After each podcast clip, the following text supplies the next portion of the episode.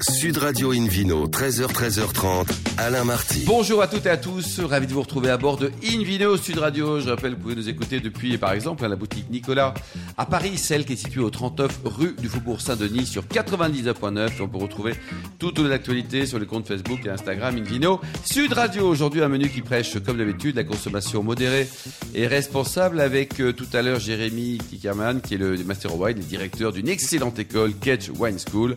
On va se régaler, on va parler de formation au vin, d'élégance, bref, bonheur 100%. Et le Vino Quiz également pour gagner un coffret aussi qui est bonheur, un 100% gourmand du domaine Canet-Valette dans le Languedoc, c'est un des grands domaines du Languedoc, ainsi que deux places pour la Cité du Vin à Bordeaux avec son musée, son parcours immersif, des dégustations, une vue panoramique, bref, 100% bonheur et c'est la bonne période pour aller fréquenter ce magnifique établissement. À mes côtés pour nous accompagner, comme hier, Hélène Pio, chef de rubrique au magazine euh, Régal. Bonjour Hélène. Bonjour Alain, bonjour Vous à tous. n'avez pas croisé euh, Georges Clooney hier soir, non? C'était. Et euh, Malheureusement, je ne comprends pas, il venait de partir quand je suis arrivée. c'est ballot. incroyable, c'est poisson Ballot, d'avril. Et vous, Philippe Forbach? C'est normal, il était chez moi. Il était chez vous exactement. Avec Cameron Diaz. Absolument, ouais. D'ailleurs, il est parti. Merci en tout cas d'être parmi nous. Aujourd'hui, pour bien commencer cette émission, Invino Sud Radio a le grand plaisir d'accueillir François Labbé, qui est propriétaire du château de la Tour en Bourgogne. Bonjour François. Bonjour. Alors racontez-nous votre famille, hein, elle est dans le vin en Bourgogne depuis 1490. quoi. Vous êtes plus fort que l'Alsacien, vous hein Oui, effectivement. Moi, j'ai l'habitude de dire à mes amis américains que euh, on faisait du vin avant que Christophe Colomb ne, ne- ne- ne découvre l'Amérique. C'est joli. Ça les marque. Oui, ça démarque, ça démarque. Non, mais je suis. Oui, oui, moi j'ai mes racines dans le. J'ai mes racines en Bourgogne. Je, je suis né à Nuit-Saint-Georges. euh, Je, je m'y sens bien. Je, Vous avez l'air très heureux en tout cas. Hélène Mieux, mieux que ça, c'est c'est pas que vous êtes né à Louis-Saint-Georges, c'est que vous êtes né dans, au sein même du Clos de Vougeot. oui, oui, oui, oui, peut-être, peut-être. Dé- dé- Déclaré à Nuit Saint-Georges, mais physiquement. C'est ça. Oui, oui, oui, oui.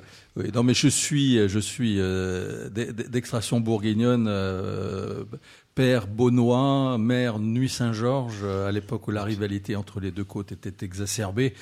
Elle se jugeait sur le terrain de rugby euh, Ah oui, lors, oui, lors- lors des derbies.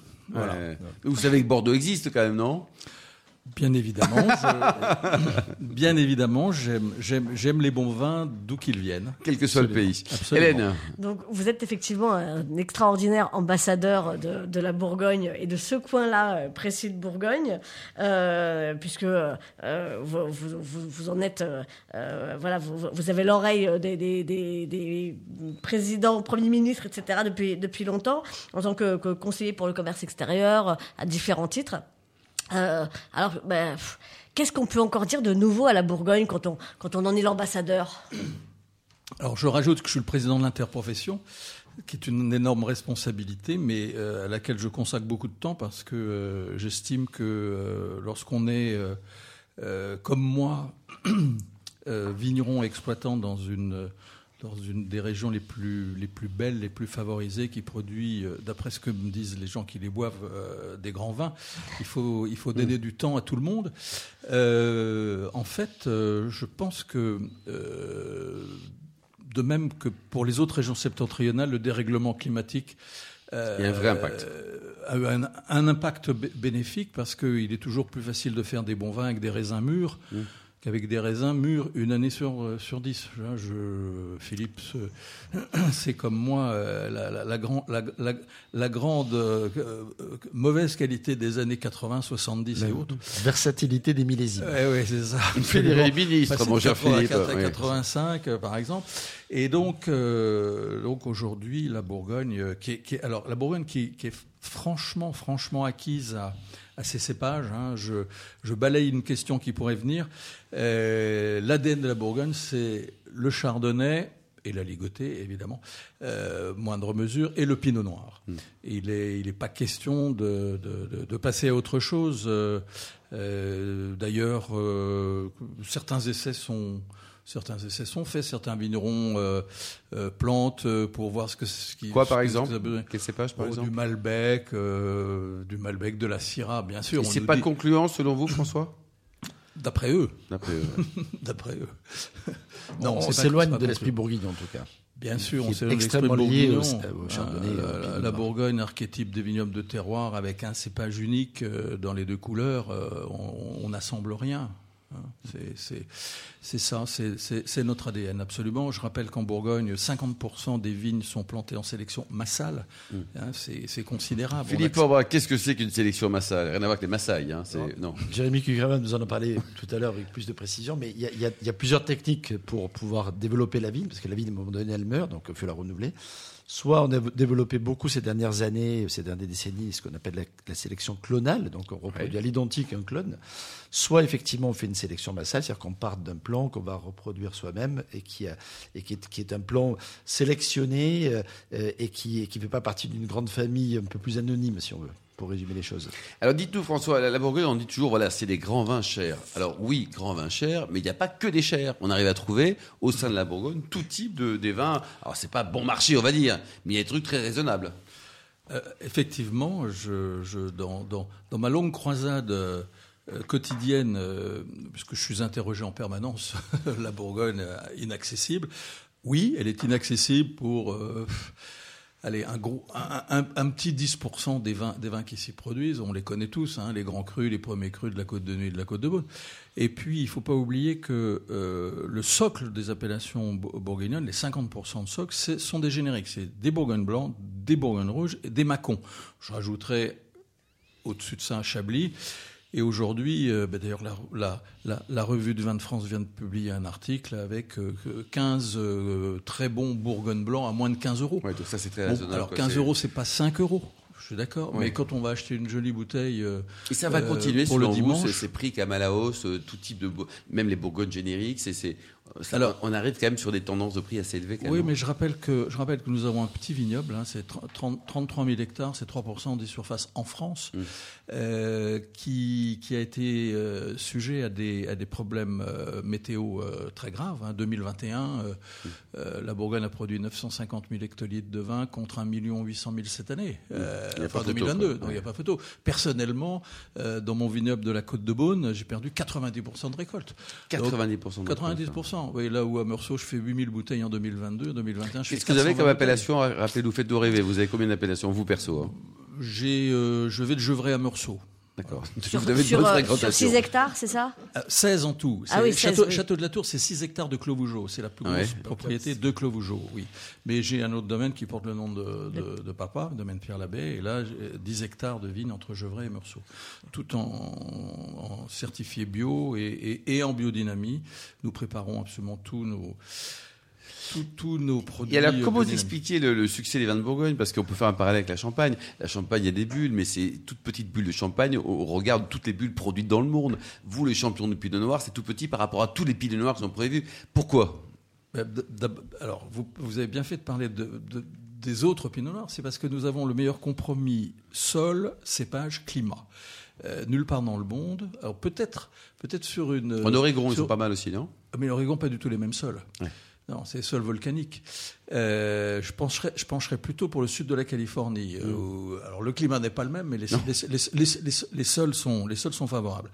Donc ça, ça, ça c'est c'est le, c'est le, le, le- le point de départ. Ensuite, eh bien, aujourd'hui, je, je pense que c'est la grande buvabilité Hmm. hein, des vins de Bourgogne qui fait que euh, ils sont appréciés partout. Philippe Forbach, dans votre restaurant, vous en vendez beaucoup des- Alors, pas forcément les vins de François, mais en général la Bourgogne. Globalement, la Bourgogne, elle va en poupe, clairement. Les gens ouvrent la carte, ils disent c'est où, la- c'est où la page des Bourgognes? Clairement, euh, aujourd'hui, c'est un peu ce réflexe. Plus que Bordeaux, Philippe. hein. Oui, plus que Bordeaux. Euh, alors après, ils sont calmés par, la- par les prix parce qu'effectivement. Ah, regardez finalement les Bordeaux. hein. C'est une, une réalité. Mais effectivement, du coup, on se rabat sur des appellations génériques de qualité. Et Allez, c'est vrai Trou de que Beaune, par exemple, pas mal. François l'évoquait tout à l'heure, euh, la, la, matura- la maturité des, des, des, des, des, des- des- des- des raisins. Donc euh, on a de la gourmandise qu'on n'avait pas avant. Avant, euh, c'est vrai qu'on avait des bourgognes qui étaient un peu maigres, un peu acides. Ça Il y avait des belles appellations. euh, les gens goûtaient, disaient oh, c'est c'est Et ça. alors, ça. pour terminer, Aujourd'hui, François. D'ailleurs- la difficulté aujourd'hui est de ne pas aller trop dans l'extraction. c'est ça, mais c'est dans ça, L'excès inverse. Et pour terminer, faites-nous rêver votre meilleur souvenir de dégustation. Pas vos vins, en dehors, mais en restant en Bourgogne. Le, le grand moment émotion, où là, il y a 2 millions d'auditeurs qui vont vous maudire de ne pas nous avoir invités. Quoi. le meilleur souvenir Eh bien, euh, lorsque, lorsque j'étais jeune et que nous, nous dînions chez mes grands-parents, j'avais la lourde charge d'aller dans la, dans la cave familiale choisir. euh, euh, J'étais élevé uniquement avec des vins qui avaient plus de 50 ans. Mon, mon, bah oui, c'est une chance. Euh, c'est un. Alors c'est pas un vin de Bourgogne. Je, je suis Ah, désolé. d'accord. non, c'est un Malaga 1789. Ah oui. Et là, c'était la grande émotion, quoi. C'était. Ah oui. Ouais. Bon, Philippe, il y a rien à dire, quoi. C'est, c'est- Il a une belle vie, François. En plus, il L'année est magique aussi, 1789. Pas chauvin, hein, pas chauvin Non, du non, tout. Non, non, ouais, bravo. très bien. Bon, bravo. Et donc, vous êtes président de l'interprofession pour combien de temps encore? Pour encore euh, trois ans. Trois ans. Donc, c'est génial d'avoir quelqu'un de deuxième compétent. mandat. Deuxième mandat. Et, et donc là, c'est, c'est bénévole, tout ça? Oui, oui, c'est bénévole, c'est bénévole. On a un très très gros projet dont je veux parler une seconde. C'est c'est, euh, mi-juin l'ouverture de la Cité des climats et des vins de Bourgogne sur trois sites. Chablis, Beaune, Mâcon, avec un site euh, phare à Beaune. Fantastique. À ne pas louper. Merci beaucoup, François Labbé. Vous êtes juste formidable. Hélène Pio également, elle est formidable. Philippe Orwac aussi. On se retrouve dans un instant avec le Vino Quiz pour gagner plein de cadeaux en jouant sur invenoradio.tv. Sud Radio Invino, 13h, 13h30, Alain Marty. Retour chez le caviste Nicolas. Je rappelle que vous pouvez nous écouter, par exemple, depuis le caviste Nicolas, la boutique, hein, au 39 rue du Faubourg Saint-Denis sur 99.9. Et on remercie d'être toujours très nombreux à nous écouter chaque week-end. Vous pouvez également nous rejoindre sur les réseaux sociaux. Philippe Forbach, c'est le moment du Vino Quiz, Philippe. Je vous en rappelle le principe. Chaque semaine, nous vous posons une question sur le vin et le vainqueur gagne de très beaux cadeaux. Écoutez donc, cette semaine, un coffret gourmand du domaine Canet-Valette dans le Languedoc et deux places pour la Cité du Vin à Bordeaux. Musée, parcours immersif, dégustation, vue panoramique, boutique et restaurant. C'est sympa. Voici la question du week-end. Selon quelle méthode de culture sont produits les vins du domaine Ampelidae dans la Vienne? Réponse A, agriculture raisonnée. Réponse B, l'agriculture conventionnelle. Ou réponse C, l'agriculture biologique. Pour répondre, rendez-vous toutes les semaines sur le site invino-radio.tv, rubrique Vino Quiz. Et on vous souhaite d'être tiré au sort parmi les nombreuses bonnes réponses. Merci beaucoup, Philippe Forbach. On a le grand plaisir maintenant d'accueillir Jérémy Kuckerman, qui est Master of Wine et directeur de Kedge Wine School. Bonjour, Jérémy. Bonjour Alain. Alors, avant de parler de cette école qui est top, hein, on parle un peu de vous. Euh, la passion du vin, elle vient d'où?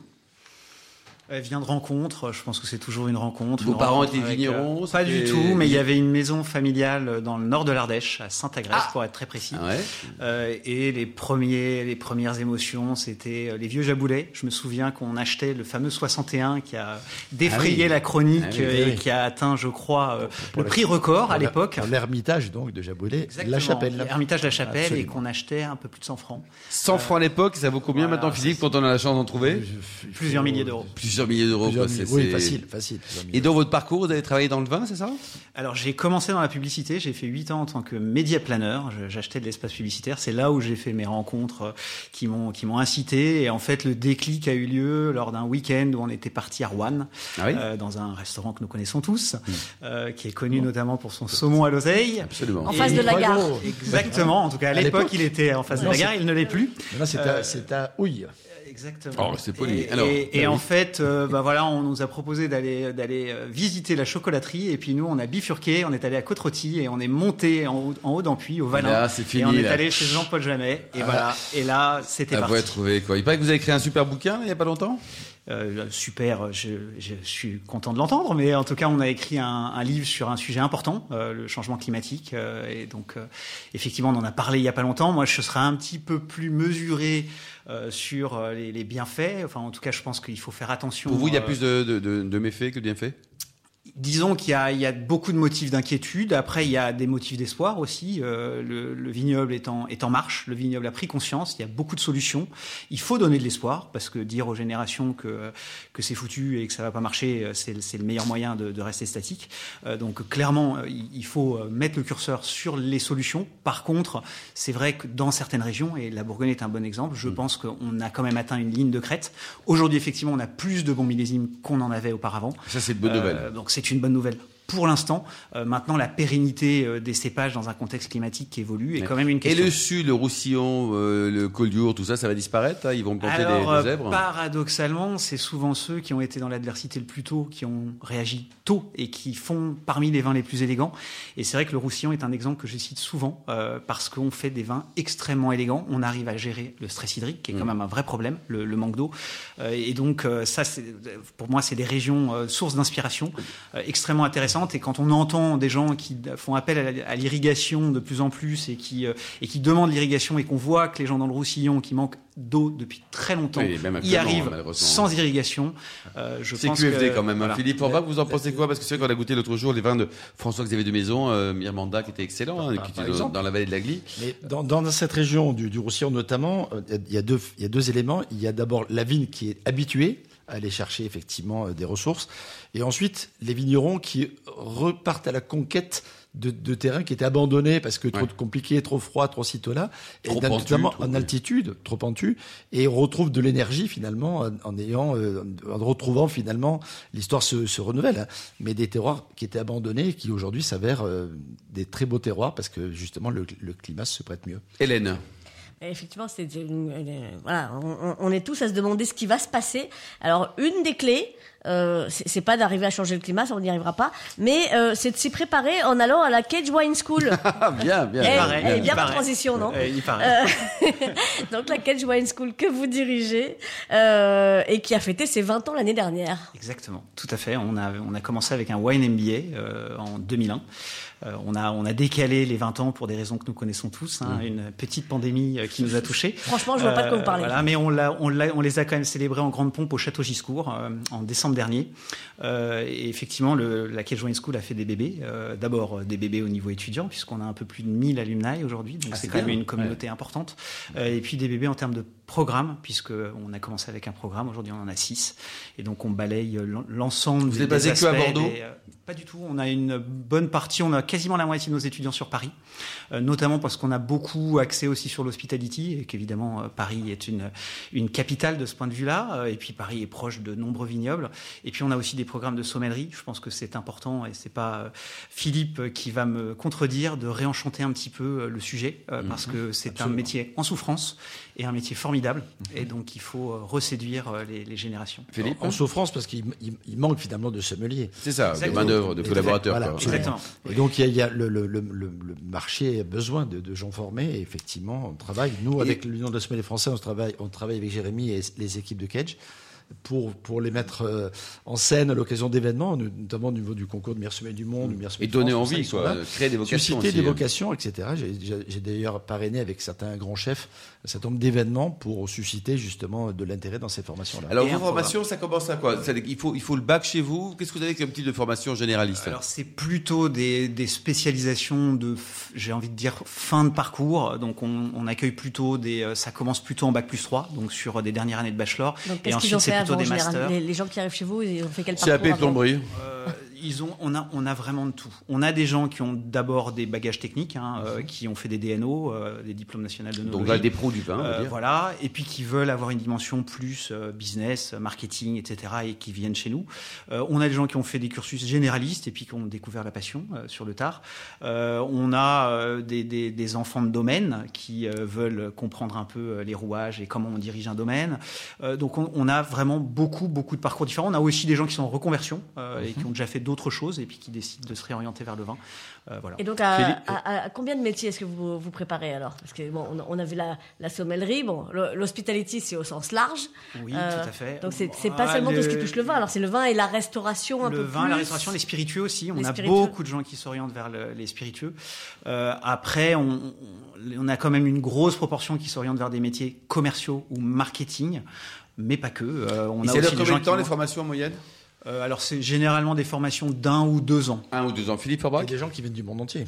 Tout à fait. Parce que ça, c'est intéressant. Absolument, oui. Alors, on a eu le record, c'est 13 nationalités dans euh, une même Dans- classe. dans Ah oui. Euh, promotion. et dont des pays qui ne sont pas des pays de production Lesquels, de par vin exemple du tout. Le Vietnam, par exemple, euh, Oui. que nous avons eu ré- récemment. Euh, donc on, on voit bien qu'il y a une globalisation, qu'il y a une- un intérêt qui Et comment vous faites pour retrouver un Vietnamien? Vous, vous faites participer à des salons, à des, à des séminaires Comment est-ce qu'il sait que vous existez? Alors on participe à des salons, oui, euh, pas mes équipes pas particulièrement. Après, j'ai envie de dire que la réputation euh, Ouais, c'est ça. Euh, est, est ce qu'elle est. On a, il y a des classements et on est très bien classé. Euh, donc c'est vrai qu'on a. euh, Pour une école spécialisée dans le vin, vous voulez dire Tout ça. Et qui Exactement. numéro un Vous êtes combien dans le ranking sur euh, Euh, alors, euh, combien Je vais vous dire une bêtise, mais on doit être une petite dizaine et on doit être 20-25 dans le monde. Et nous, on est toujours sur les trois premières places. Ah, génial. Donc, on est toujours sur le podium. Et, les, les Et cette année, on qui, a, deux, général euh, on a deux programmes sur les trois premières places. Donc, et, et les concurrents directs, c'est qui euh, La Bourgogne, Dijon, Ouais. euh, l'INSEC. Euh, euh, en France, c'est les, les, les deux qui ont un peu une de France, sur le hein vin. Euh, après, on a Adelaide University. euh, on a euh, après on, on a des, des institutions, mais un peu plus axées sur la partie technique, qui sont Geisenheim, UC Davis, etc. Euh, mais c'est vrai qu'on a la chance euh, d'a- d'avoir de très bons classements et une, une Hélène, pour terminer Oui, puis je pense que le, le- le facteur France aussi aide à faire venir les, les étudiants. Et. Paris, Bordeaux-Paris, c'est quand même deux super marques. Hein. Bordeaux, Paris et Et Marseille. Marseille, Et bientôt. Marseille, bah, c'est une super marque aussi, Marseille bientôt. Euh, pas si, on a envie de faire ses études chez vous, ça coûte combien sur une année ou sur deux Bonne ans, question. trois ans Euh, alors sur euh, sur un bachelor de mémoire, on est à 8900 euros et après Par ça an par an et après ça monte jusqu'à 24 000 euros pour notre programme de, de vin et hospitality. Mais ils en ont pour leur argent puisqu'il y a beaucoup de voyages, il y a beaucoup de visites. Enfin c'est euh, euh, on- Les on- cours sont on- en français ou en anglais Les cours sont en quelle langue Euh, alors on a on a du français en alternance et on a de l'anglais. euh, donc euh, Merci beaucoup, Jérémy. Il y a un site internet peut-être c'est quoi ça- c'est c'est School catch.edu.com de mémoire. Ouais. Bon, super. Merci également à vous, Hélène Pio. hein. Vous êtes formidable, comme d'habitude, Hélène. Philippe Orbach aussi. Alors, François Labbé, n'en parlons pas. Il est juste génial. Ainsi que les millions d'amateurs de vin qui nous écoutent chaque week-end. Un à Emma, qui a préparé cette émission très bien, comme d'habitude. Fin de ce numéro d'Invino Sud Radio. Pour en savoir plus, rendez-vous sur sudradio.fr, invinoradio.tv, le compte Facebook, le compte Instagram. Bref, n'en jetez plus. On se retrouve samedi. Ça sera 13h précise pour une nouvelle émission, toujours délocalisée chez le caviste Nicolas. D'ici là, excellent dimanche. Restez fidèles à Sud Radio. Encouragez tous les vignerons français, surtout respectez la plus grande démodération.